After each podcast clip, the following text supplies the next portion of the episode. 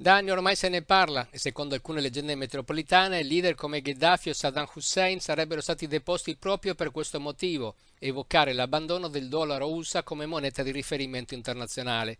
Qualcosa però sta succedendo.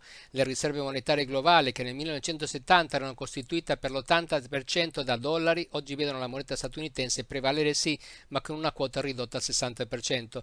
Questo per via della nascita dell'euro, che ormai costituisce il 20% delle riserve globali, della tenuta di sterlina yen che hanno conservato il loro peso e dell'ingresso in classifica dello yuan, la valuta cinese. Intanto, a livello globale, le transazioni commerciali si effettuano ancora per l'88% in dollari. Tuttavia, la Banca Centrale Cinese ha calcolato che le, trans- le transazioni in yuan nel 2022 hanno superato i 6 mila miliardi di dollari, facendo segnare il quinto anno consecutivo di crescita dell'uso della moneta asiatica. Per Pechino, far acquisire un ruolo importante alla propria valuta è una priorità di politica estera, finalizzata a confermare il ruolo centrale conquistato nell'economia mondo.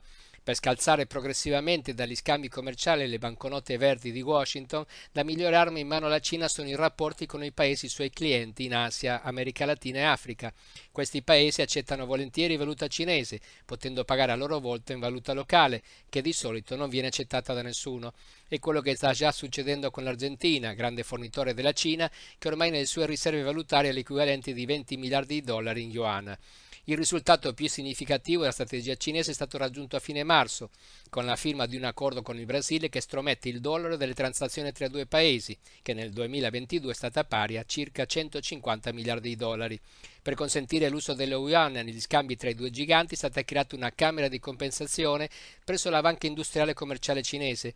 La banca garantisce agli imprenditori brasiliani l'immediata conversione in real dei loro guadagni se decideranno di concludere affari in yuan.